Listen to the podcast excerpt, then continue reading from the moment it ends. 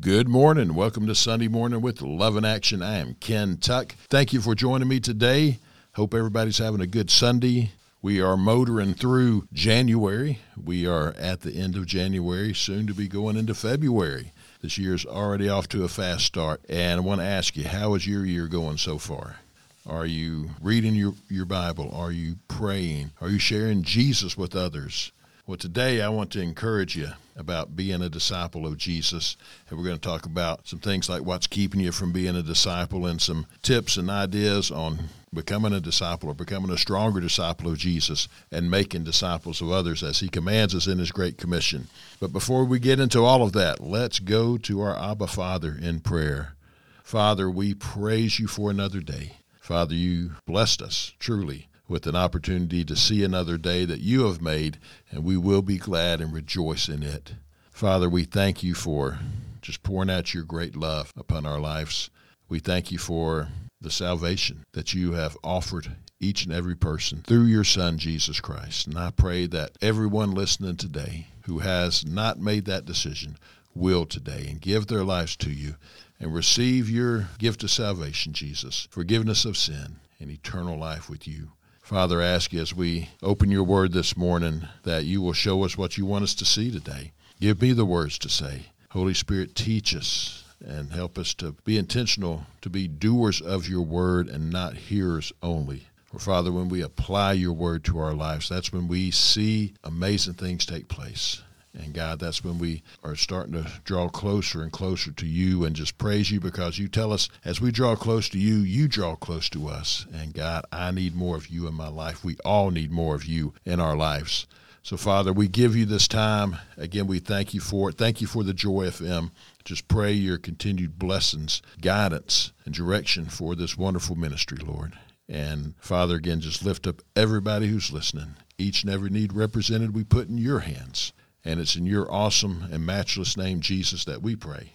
Amen. So let me ask you a question as we start out. What's keeping you from totally living for the Lord Jesus Christ? Many times we say, Yes, I'm a believer. I'm a Christian. But then we don't do anything with our lives. We just profess it and then we do other things. And there's really if somebody looked at us and didn't hear us say that we're a Christian by the way we lived our lives, they wouldn't know that.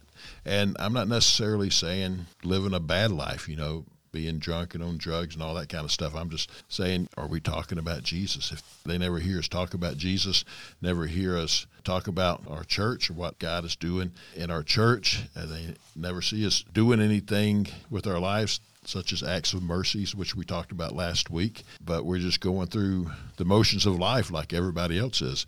And as a believer in Jesus Christ, that's not how we're to live this life. We don't just go through the motions. We don't go through the motions of this world. We don't go through religious motions. We go through this life living for Jesus and proclaiming his gospel, showing others his love, and proclaiming and making disciples, as he tells us to in Matthew chapter 28. So think about that. What is keeping you from totally living for Jesus? Is it maybe a situation or circumstance that you're in right now? I was talking to a group of Houston County work release guys just a couple of weeks ago, and I told them that's not an excuse just because you're in work release or if somebody's incarcerated or whatever your situation may be. There's no excuse that, that doesn't fly. Look at the Apostle Paul. He was in prison when he wrote Ephesians, Philippians, Colossians, and Philemon, all from prison. So even his situation, his circumstance didn't stop him. Maybe you are in a job of very prestigious and you're afraid if you start showing Christianity that may mess things up. Well, if it does, then you don't need that job anyway because nothing should stop you from living for Jesus. Maybe you're out of work or you're in a job and you think you could be better, have a better position, and so that's why you're not living for Jesus. That, that's not a good excuse either. And to be truthful, there are no good excuses. And so I want to encourage you this morning to think about what's holding you back. And nothing should. Not, your background shouldn't stop you. Whatever your family history or your own personal history is, that's not an excuse not to be living for Jesus. Uh, look at Paul again. He persecuted the church. He approved the martyr, the killing of Stephen. He arrested people, threw them in jail because they loved Jesus and served Jesus. That's not a very good background if you want to look at it that way. But when he encountered Jesus, that didn't matter anymore. All that mattered was living for Jesus and telling others about him and making disciples. So if we have a background that we're ashamed of, that still shouldn't stop us from living for Jesus. Yet think about Peter. Peter denied Jesus three times. And it was in a moment where Jesus needed his friends with him. He needed his best friend with him. But Peter denied him. But do you remember when Jesus restored him and Peter was out in the boat and they said, Look, there's Jesus up on the shore? Peter jumped out of the boat and he ran, he swam, however, he made it out of that water to Jesus. And Jesus showed his love and his compassion, his grace and his mercy upon Peter. And so Peter didn't use that as an excuse not to live for him. How about Mary Magdalene? You remember Jesus cast seven demons out of her, and many believe she was a prostitute. So there would have been a good excuse to say, "No, I can't live for Jesus because I used to to prostitute or I had all these demons and and uh, I'm kind of ashamed to be out there." She didn't use that as an excuse. When she encountered Jesus, those demons were gone. Her lifestyle, her old lifestyle was gone, and she lived for Jesus. And there would have been pr- plenty of room for shame and excuses. But she kept going. She didn't slide back into that lifestyle, which would have been easy to do. She kept living for Jesus. So, all three of those examples right there, from Paul to Peter to Mary Magdalene, they did not make excuses. And they went on to live full lives for Jesus. And why? Because they truly had an experience with Jesus Christ. They wanted more of Jesus in their lives, and they were disciples of Jesus and made other disciples. So when we start living for Jesus, then that just takes over our whole lives. And it doesn't mean, well, you're going to be in the ministry full time. You may be, but there was 22 years that I was not full time ministry. I was a journalist I was an editor of newspapers.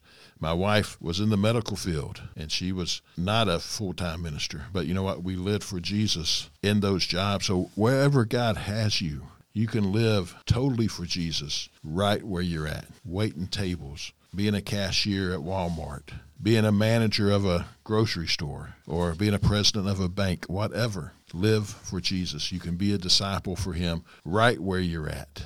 And so I want to encourage you with that this morning that Jesus loves you and he puts you where you're at and he wants to use you right where you're at. Uh, you know, I think about myself and my upbringing. I had a great upbringing. My mom and dad raised me like they should have in the fear of the Lord and living for Jesus. But, you know, when I became a, in my late teens through my early 20s to about age 22, 23, I wasn't living a good life. I was living in rebellion then I gave my life to Jesus. And when I did, I wanted more of him in my life. And when, when I truly experienced Jesus, I remember it was a night and I was in my Chevrolet Chevette back in 1989.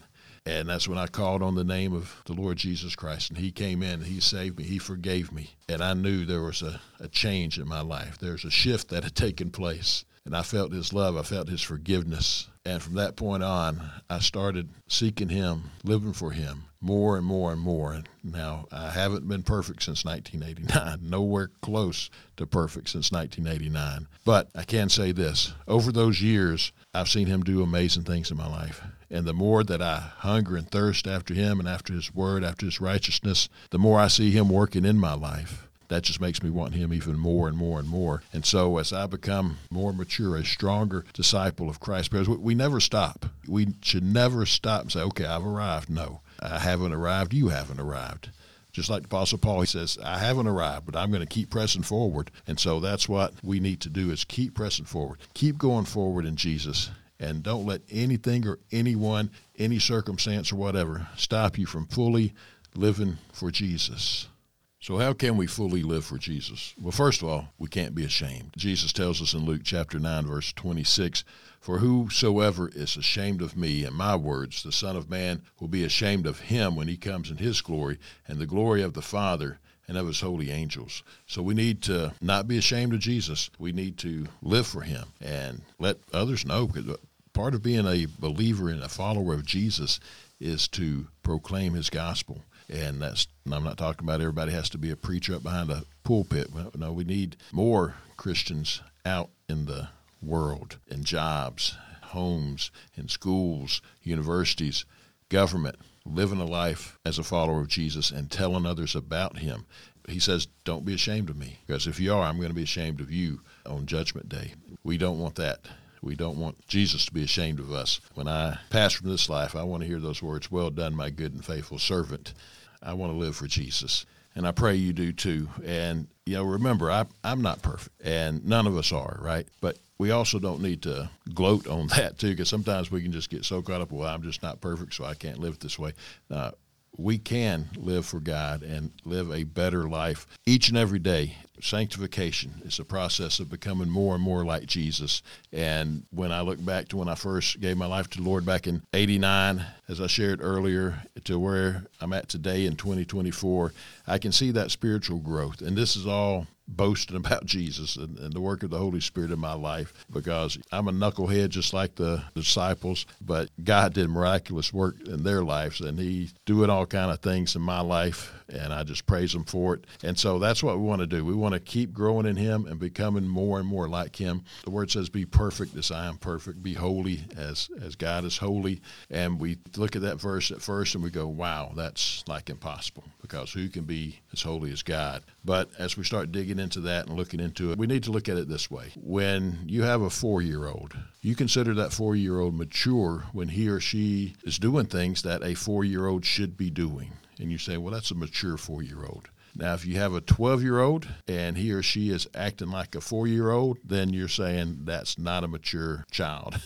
so that 12 year old should be doing what a 12 year old should be doing and we keep progressing that way. It's the same way with our walk with Jesus, our life as a follower of Jesus. When we first come to the Lord, we really don't know much of anything except that, hey, Jesus has saved me, and that's awesome. That's we need to know that, and that's the most important thing right there is knowing that we have faith in Jesus as our Savior and Lord salvation by faith alone in Jesus alone. And from that point, we start learning more about Him by reading His Word, by praying, by becoming active in a local fellowship of believers. And we learn more and more and more. And over the years, we become a more mature Christian. The things that we were doing in our lives back before we got saved and right after we got saved, we don't do that anymore because sanctification is a process also to get rid of those intentional sins. You know, those sins we know they're sin, but we're going to do it anyway. You know, that's intentional sin. Those are things that Lord wants to get out of our lives. And through sanctification, becoming more and more like Him, those intentional sins do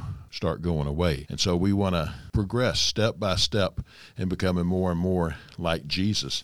And I want to talk a little bit about that this morning and give you some encouragement this morning from the Word on how we can become more and more like Jesus. And that's by totally living for Him and becoming a disciple of Jesus Christ because we can commit our lives to Jesus. We better commit our lives to Jesus, I put it that way, because He's our Savior, He's our Lord. He's done everything for us to bring us back into fellowship with the Father. Why wouldn't we want to give our lives totally back to Him? And so, by becoming a disciple of Jesus Christ and making other disciples, then our lives become more full and we start becoming more and more like Him. And the key scripture today is Matthew chapter 28, verses 18 through 20. And if any of you have been listening for any period of time. And those who know me well know that I love this scripture right here. This is like some people call it life verses that they find in the Bible that they apply to their lives.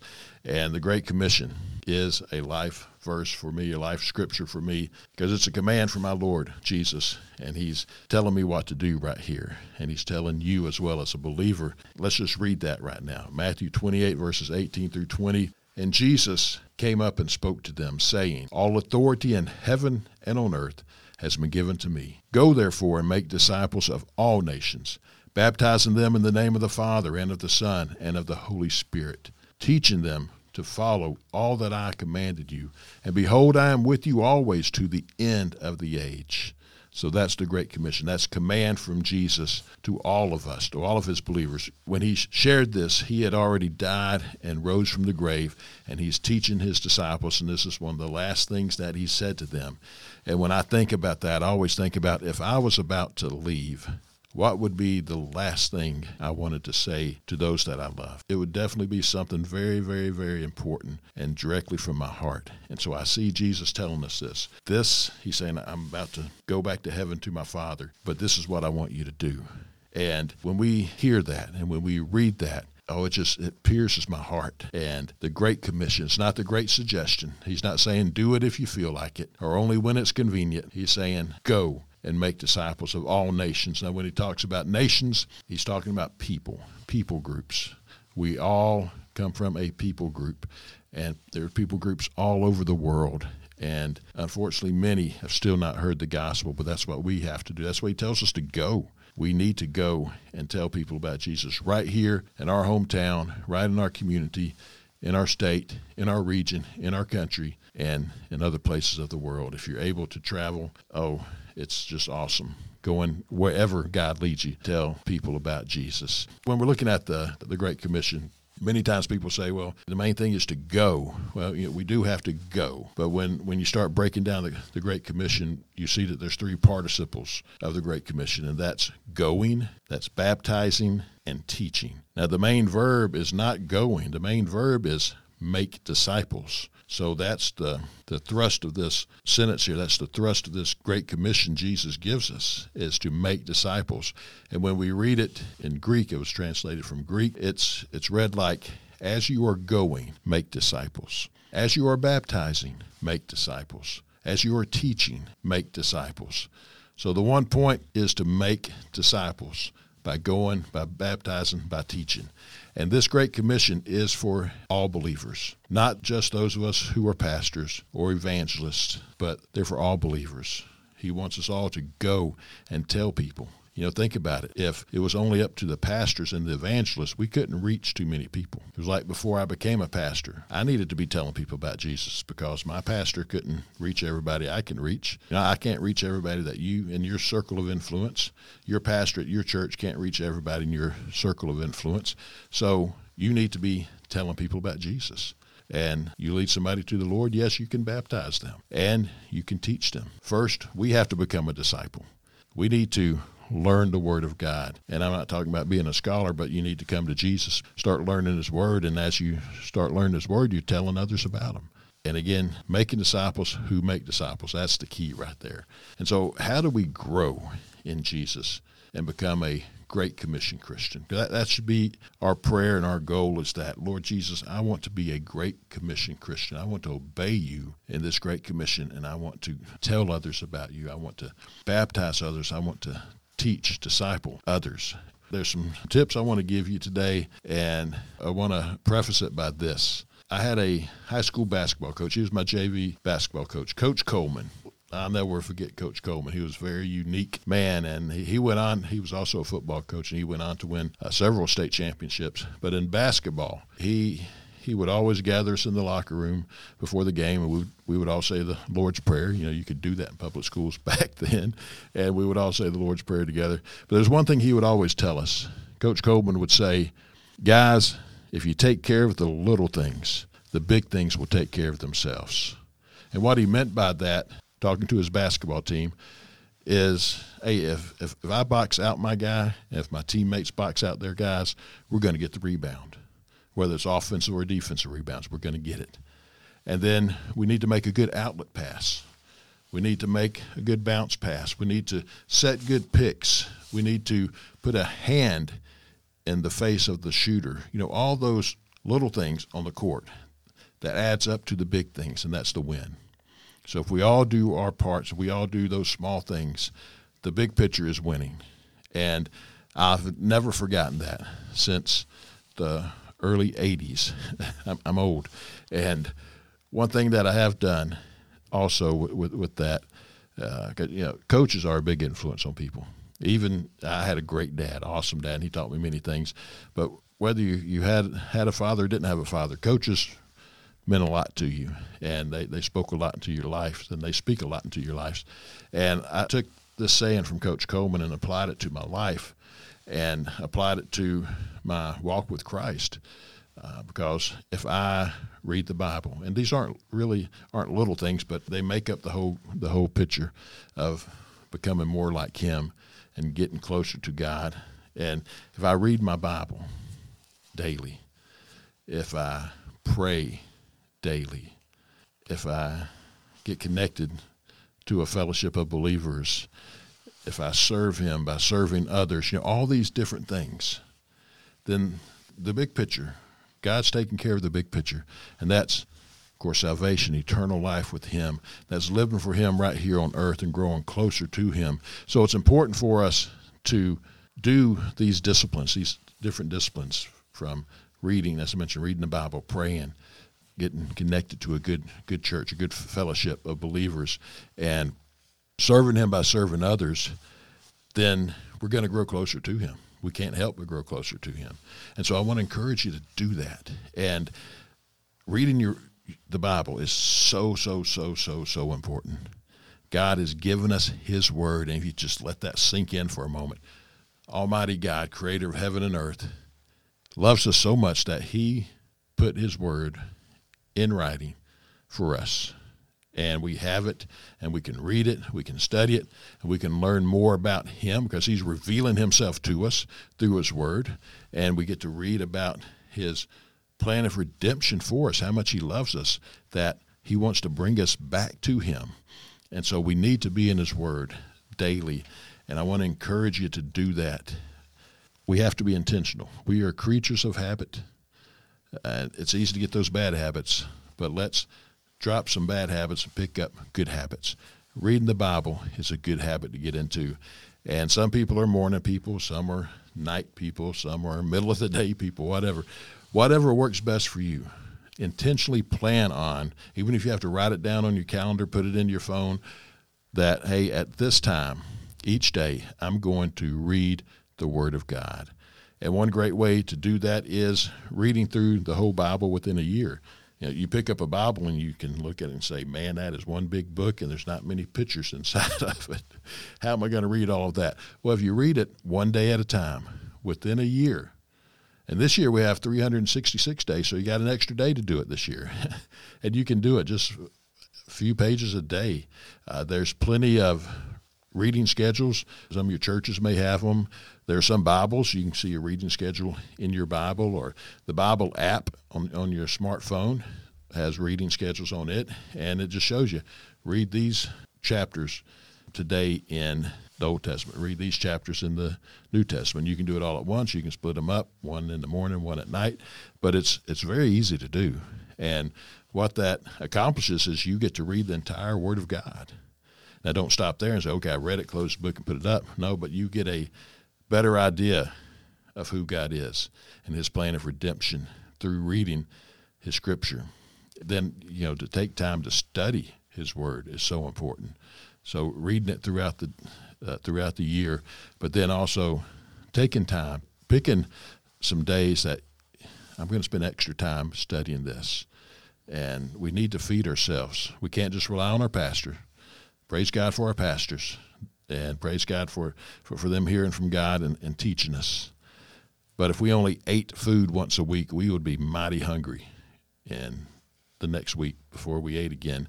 And we continued on that schedule, eating schedule, we would become malnourished and we would die. Well, it's the same way spiritually. We can't expect to just feed our spirit one day a week. We need to feed our spirit every day, the Word of God. And as we open up the Word, ask the Holy Spirit to teach you. That's one of the many things that He does for us. Say, Holy Spirit, teach me now as I read your Word, Father God, and help me to be a doer of your Word. And we, we need to be doers, as, as we talked about in James uh, the past two weeks. So, reading our Bibles every day is essential. We need to if, if you like reading devotionals, that's a great thing to do too.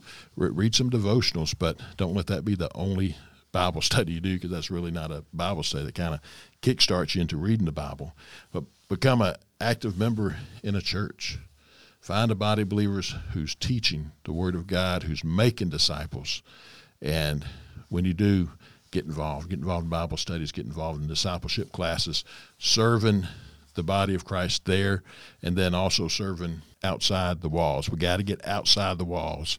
And if, if your church does, be involved. If it doesn't, I encourage you to come to Love in Action or a ministry like ours and serve your community, showing them the love of Jesus Christ. And as we start doing those different disciplines, we start growing in Christ and we start learning more and more about Him. There's some churches that have uh, small groups that meet once a week, and those are a great thing to get involved with as well. And especially if you're a new believer, I want to encourage you don't hang out with the same people that you used to when they're going to have this, the temptations that would bring you down. For example, if you were a drinker or a drug user before you came to Jesus, then don't hang out with people who do still do that. Now, you're not forgetting them, you're not saying I'm better than them. You just don't need that in your life right now because that will bring you back down so easily. So what you want to do is continue to grow in Christ and pray for them. And again, don't look down at them, but just say, look, I, I don't do that anymore. So I, I'm not going to be hanging out uh, anymore. And, you know, some, some will make fun of you. Some will say, yeah, he or she will be back soon. They'll get over this Jesus thing. But what will happen as you continue to live for Jesus, they'll, they'll see that. They'll say, hey, he never got over Jesus. Um, maybe I need to talk to him about that because I need a change in my life too. So um, just encourage you, don't put yourself in positions where those temptations are so strong. And Jesus will always, as the Word of God tells us, He will always give us uh, a way out. Uh, 1 Corinthians chapter 10, verse 13 says, No temptation has overtaken you, but such as is common to man. And God is faithful, who will not allow you to be tempted beyond what you are able. But with the temptation will provide the way of escape also, so that you will be able to endure it. So you're in a situation, and there's temptation there. God's going to open a, a way for you to get out, and just if you had to run, run. Don't let the enemy have a foothold in your new life with Jesus, and just live for Him and pray for for others who are are not living for Him, and pray that you can be that example in their lives, that they'll say, Look, I, I want what you have. Tell me about that. And, and that will happen. It, it, it's happened to me before. And encourage you that when you are a born again believer, share your testimony with others. That's such a powerful way to share the gospel is through sharing your testimony and what Jesus has done in your life. And serve others, as I mentioned. Acts of mercy or good works. Uh, we're not saved by that, but good works are an outflow of being saved. And we again we talked about that last week, so you can go back and listen to the Love in Action podcast. And as we mature in Christ, we grow closer to Him. We better understand how to make disciples. Every one of you who's a follower of Jesus can be a disciple, can be a strong disciple in Jesus, and can make others.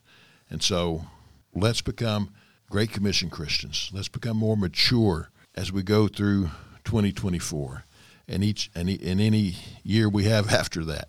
Let's keep living for Jesus, growing more and more and more in Christ.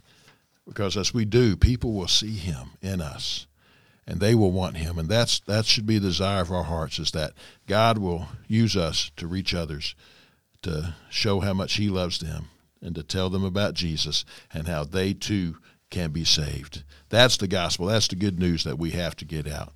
So I pray that you will be intentional about becoming a Great Commission Christian and doing these different disciplines that I've talked about.